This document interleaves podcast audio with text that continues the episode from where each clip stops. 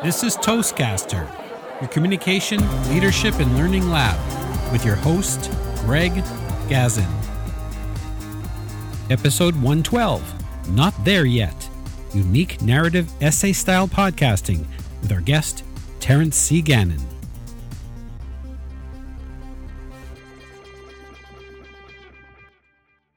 Welcome to Toastcaster, your communication, leadership, and learning lab. This is Greg Gazin, and once again, we have an exciting episode for you. Our guest today is Terence C. Gannon. He's a podcaster, writer, social media marketer, and developer of many digital projects. He co edits Ignition Sequence Start, an online publication focused on applying state of the art technology to more traditional industries. You can find many of his creations on Medium and LinkedIn, and many have been picked up by publications for Skies Magazine and the BOE Report. Terence is also the master behind the Work Not Work show and the Not There Yet podcasts, and he's a member of the Alberta Podcast Network. In addition, through Intelog, he helps organizations tell their stories and ensures the right audience hears them.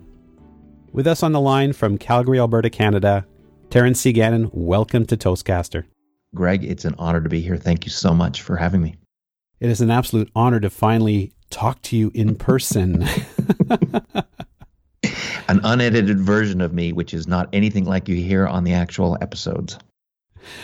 Now, I discovered originally, I discovered your Not There Yet podcast through the Alberta Podcast Network. The Alberta Podcast Network, Karen Unland, was encouraging the members and people to check out members of the of the network. So I started looking through the various podcasts and looking at the titles and selecting a few. I came across Not There Yet. Now, I can't recall exactly why I was pulled to it. Obviously, the title intrigued me, but then when I started listening to the podcast, I was hooked. Now, your podcast, it's a little different than some of the typical podcasts that are out there. Quite often, the podcasts are interviews, or perhaps an individual just talking about a particular subject who is just really talking to the microphone or talking to the audience. But yours is, it's described as short essay. So maybe tell us a little bit about your podcast. Thank you, Greg, for the for the opportunity to tell you a little bit about Not There Yet. First and foremost, spoiler alert: if people are looking for a logic to the nature and a variety of stories that are that are found there, there isn't any. They tend to meet one of two criteria, and they are either personal recollections, things like Gutenberg on Broadway or Mexico 1969, are stories of when I was a kid at various ages and the experiences that I had. So they're personal recollections, and they're also things that I really care about. And, it's everything from the oil and gas industry to a lot of aviation stories because that's a subject that interests me. So I, I find something that I find interesting and I try and produce a story that I think I would want to listen to and therefore that others would want to listen to. I read a book a few years ago called um, on, on Writing Well by William Zinsser, I believe. And one of the things that he talked about was the fact that every writer, even if they have no intention of ever podcasting, they should always read their material out loud in order to see if it has an authentic voice and whether or not it it sounds right. And so I began to do that and that's really where the podcast came from was to try and write well and by writing well I used the tool of reading the material out loud and began to record them. That's kind of where the where it's come from. I think I've just released my 33rd episode. The most recent one is on, is on the Avro Arrow. It's an interesting subject. It has great resonance for me. It has great interest for me. And I just thought it would be of interest to the audience. And it seems to have come out quite well. Now, that fully explains what I was going to ask you next, which was why this format. It really makes a lot of sense why you put it in this particular format. Again, as a Toastmaster, as a presenter, as a speaker, quite often we're thinking about presenting from the stage. Putting an essay, as you would call it, is not something that you would you would read from the stage. And the same thing with podcasts, as I mentioned earlier podcasts quite often are typically interviews, you know, one or more, two or more people, or often maybe there's just one individual talking into the microphone, just retelling or recounting something that happened.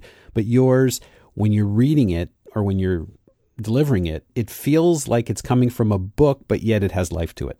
I honestly try and do both. I try. I, I when I release an episode, I also release release at the same time the entire text on Medium, And I try and build audiences for both. I do create links between the two, but I, my assumption is is that a number of people are reading the essay and a number number of people who are listening to the essay, and that they there may be some small overlap, but for the most part they're different audiences. But I think both are served by that. I think that the writing is improved. It's amazing once I think I'm finished writing, uh, and I start reading it. Boy, there are a lot of revisions that come because it just doesn't sound right when it's spoken so anyway, the point I was going to make though is that I do publish on both, and and I I guess I run the risk of splitting the audience, but I am actually writing for two audiences: the people who would rather read and the people who would rather listen. And in some cases, that'll be the same person. But but for the most part, I try and write strong material, and I think that's improved by producing the podcast.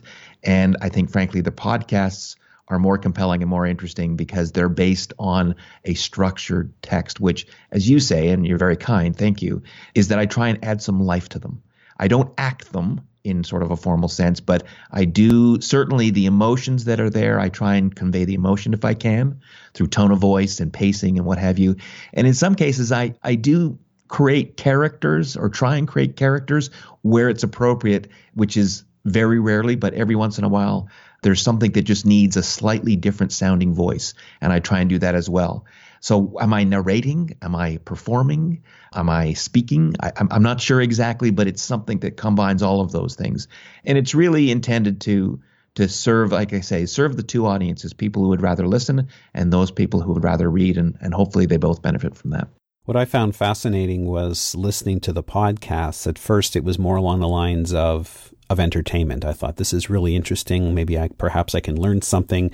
I knew about the story of the Avro Arrow. However, I didn't know a lot of the depth and a lot of the insight that you offered. I didn't really know the story in that much depth. I watched the documentary once.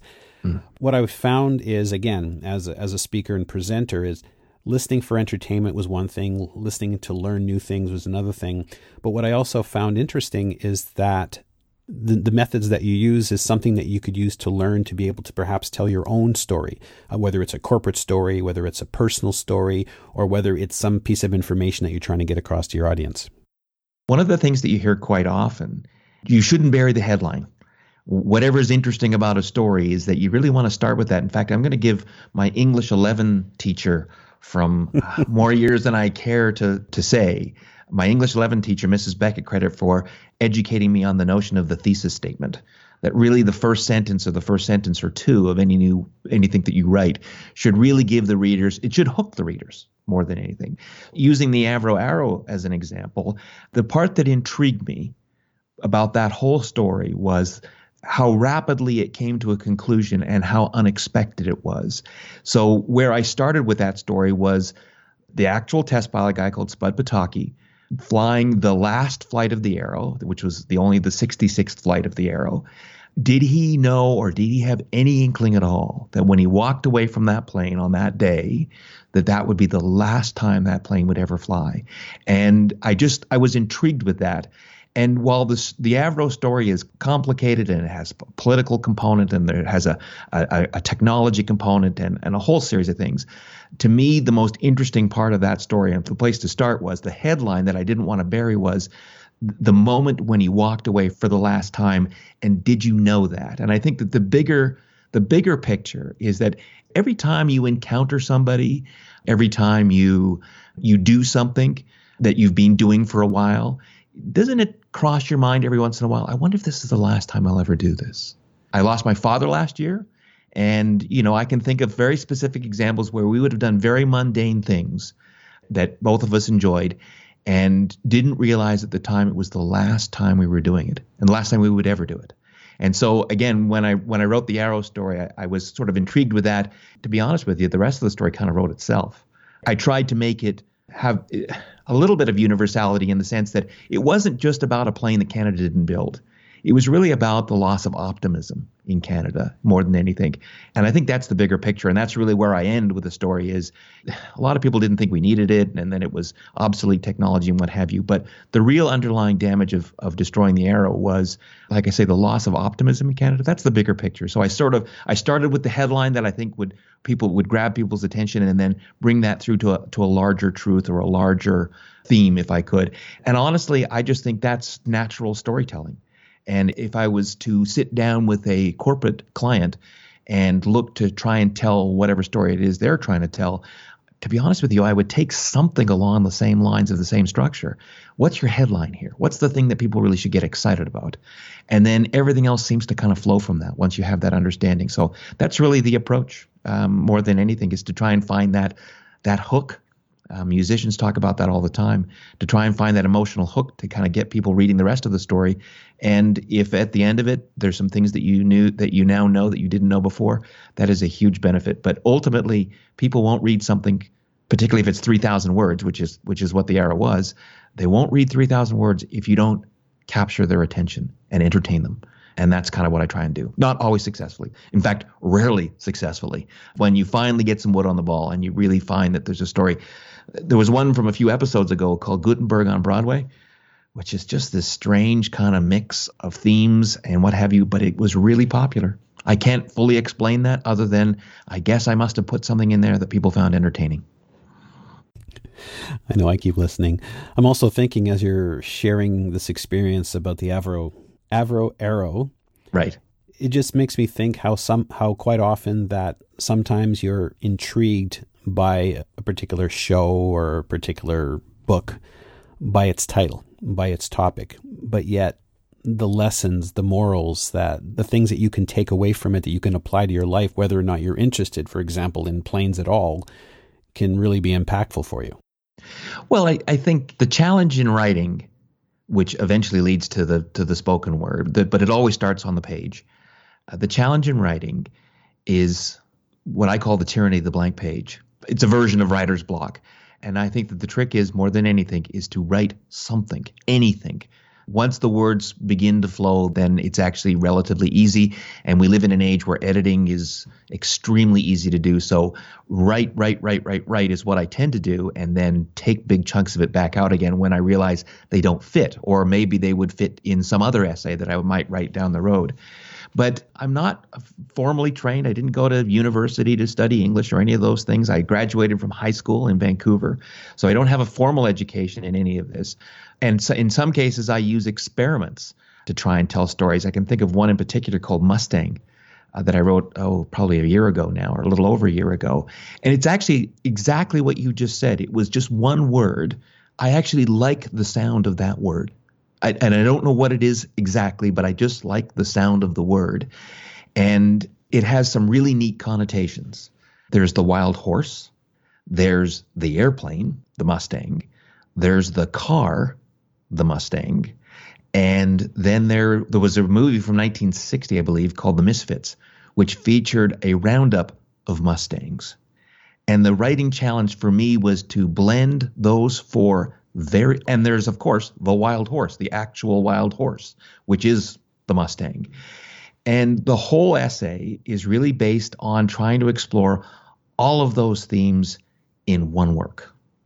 That that the the, the uniting theme to all of those really kind of offbeat different subjects is they're all called the same thing. And again, it was surprising to me because it was something I wrote really for my own interest. All of these subjects interest me and I just like the word. And yet people thought that was interesting to them. I think that was getting on for 3,000 words as well. It all started with, I just really like the word Mustang. And it all flowed from there and and I really I really really like the plane. In particular, I really like the sound of the plane. That will actually bring tears to my eyes when you hear it in the right context in the right situation. It is the most wonderful sound in the world. And in fact, there's a little clip on the the podcast where I actually take a bit of the sound of the engine and incorporate that into the soundtrack as part of the storytelling. And it's just a magnificent sound.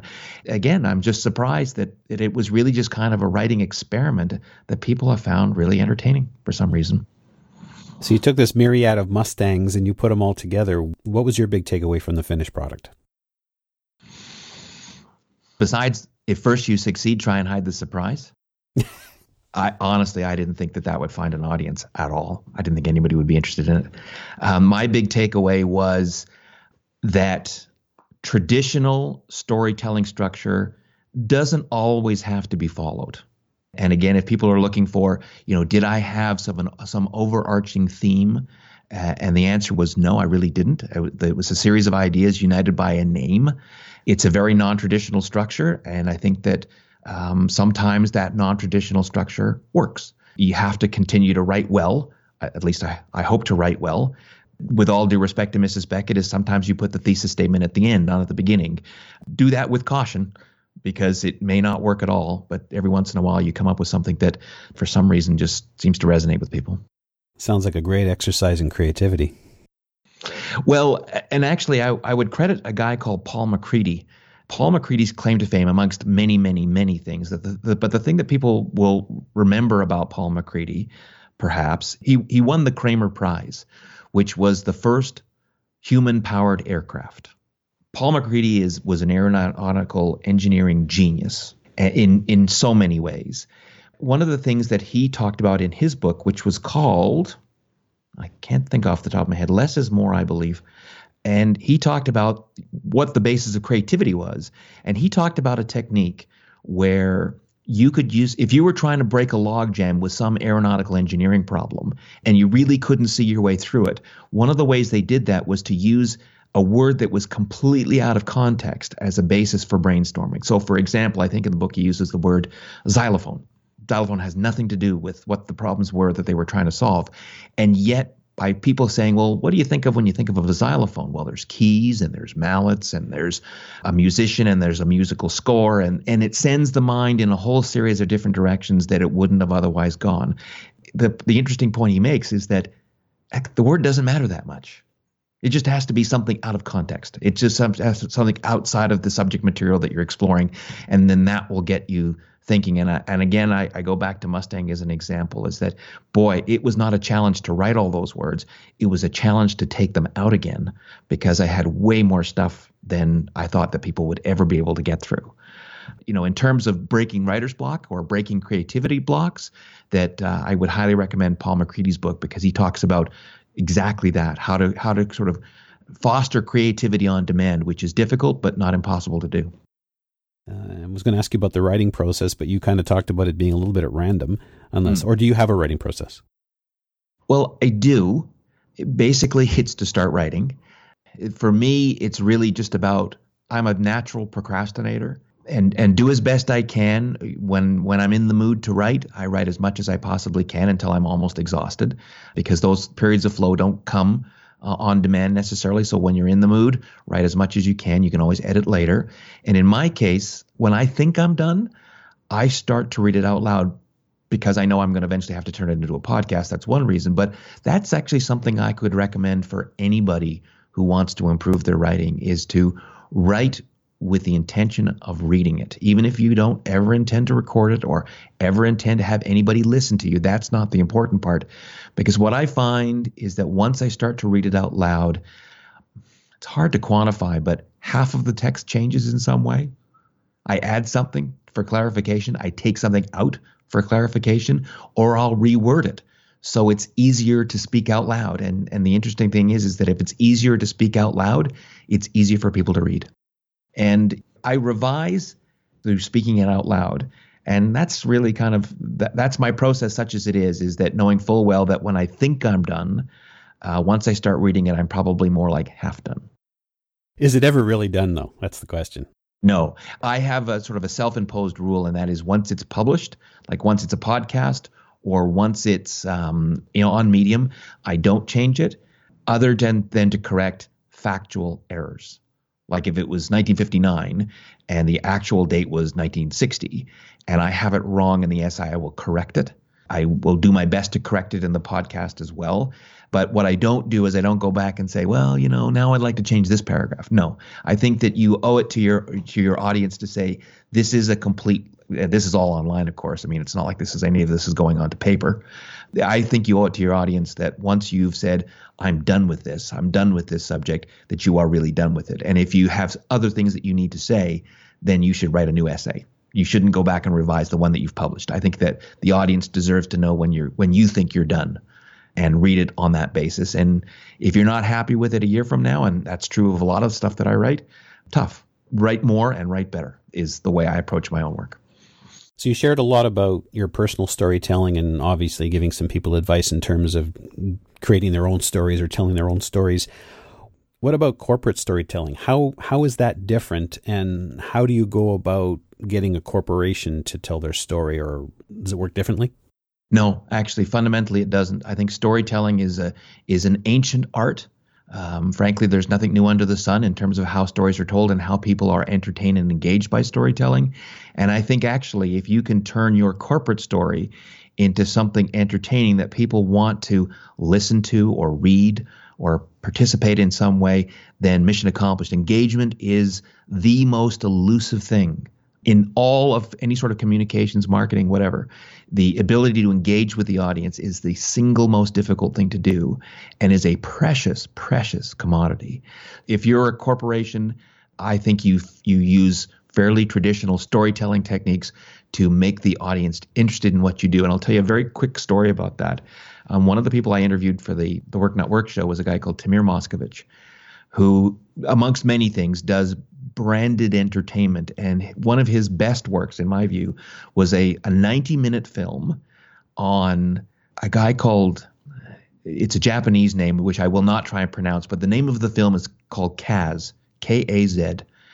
And it's a 90 minute branded spot for Sony's Gran Turismo video game. I don't play video games because I get enough screen time doing other things. But it was so well done that I actually got to the end of it and said, gosh, you know, maybe I should check out that video game. I really, it, it sounds crazy, but it was actually what I thought.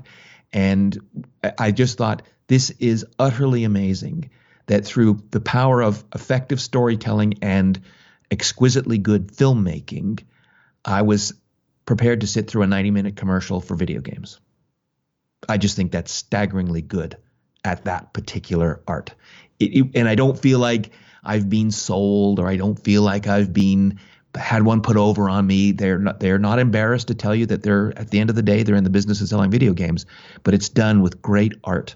And I just think that anybody who's looking for you know have, has a story to tell for their particular corporation car video games are actually pretty easy to tell stories about in some ways because they're kind of there's lots of graphic they're highly visual there's some interesting characters associated with it but i think that you can take virtually any subject and if you approach it and I'll point you that to that example specifically. If you approach it like Tamir Moscovici approached the movie Kaz, then you have an opportunity to tell your story in a way that people are actually going to pay attention, listen, and absorb interesting stories can be used in a variety of ways to achieve a variety of ends. And I, I wouldn't approach corporate storytelling in any other way other than you, other than have the standard of if people aren't interested, they're not going to read through to the end. Simple as that. Wow. Or they're or they're not going to listen to the whole podcast, or they're not going to listen to, um, or they're not going to uh, watch the whole video you know, I actually have got some statistics that I sort of use as my guidepost. Like I do these audiograms, these little 30 second spots basically it's you know the podcast plus a still image. And you know they're a minute long typically no longer. They watch the first sort of 10 to 15 seconds. So you better say something really interesting in the first 10 to 15 seconds if you want to have any hope at all of people listening to the whole story. Now i think that you you have to earn the audience. And i think if you keep that in mind if you're a corporate storyteller that you have to earn your audience I think you'll be just fine. But tell it like any other story. Make it interesting. I think you've offered us a lot of sage advice. One question that's still intriguing for me is the name of your podcast, Not There Yet. How did you come up with that and what does it mean, if anything? Well, it's actually quite meaningful in the sense that I want my life to be a journey where I never quite reach the destination and that I, I, love a great road trip. My wife and I love to go on road trips. In fact, the journey, the actual being on the road, is almost the best part. And I sort of think that life's like that in a lot of ways. Is that that for me, I hope that I'm 57 now. I hope that I live another 30 years, at least, maybe more if I can. Um, I hope that I'm as curious about the world and that there are still things that I want to do and places I want to go and people I want to meet and things that I want to see forever, you know, for my entire life. So I think that, you know, not there yet really is this idea that and and I think that people will look for a connection between the title and the episodes, and there really isn't one. It's really more kind of this idea that I never really want to quite reach my destination. That's kind of the beginning, middle, and end of it, Greg. I have to say, I just don't want to be. I don't want ever to be there yet. So I'm definitely not there yet. So as long as you're not there yet, there'll always be more episodes to come. You better believe it. Keep on listening. And two lines about what that work not work show is about. Thanks for the opportunity to, to quickly describe that, Greg. I mean, the Work Not Work show is really about people who have dream jobs, jobs that you and I would have wanted to do when we were kids, perhaps. Astronaut, science researcher, a guy, the, the most recent episode was a fellow who has tasted 20,812 different kinds of beer, and that's his job. That sounds really interesting to me. So it's really a show about people who have either interesting or dream jobs, but for the most part, love to go to work in the morning. if people want to get a hold of you, where they can find your podcast, etc., what's the best way for them to do that? The logical entry point are the two websites. In the case of Not There Yet, it's ntysessays.com. So N T Y E S S A Y S.com. And the entry point for the Work Not Work show is this is a really clever one the dot work not work dot show. And we're also on Twitter and Facebook. So if you search for either of those with my name, you will get to them pretty easily. But but probably the websites are the best place to go first. Wow. Terence C. Gannon, it's been an absolute pleasure. Greg, it's been a delight. I hope we have the opportunity to do it again in the future. Once again, this is Greg Gazin. We appreciate you tuning in. Now, I'm not sure how you joined us, whether you joined us through directly through Toastcaster.com or iTunes, but either way, you can pick up the podcasts there. If you really enjoyed the podcast, we'd really appreciate if you took a moment to leave us some feedback on iTunes because it really helps with our ratings. Plus, also feel free to drop us a line. Tell us what types of things you're interested in, what your Toastmaster specialty is, or what kinds of things you like to speak about. And perhaps maybe we'll even have you on the show. This is Greg Gazin. Till the next time. This episode was sponsored by Corey Outsmarts the Butterflies a new book by Greg Gazin, geared to ages 8 to 80. Whether you want to improve your speaking skills or build your confidence, this short read is suitable for all ages. It's available at outsmartingthebutterflies.com.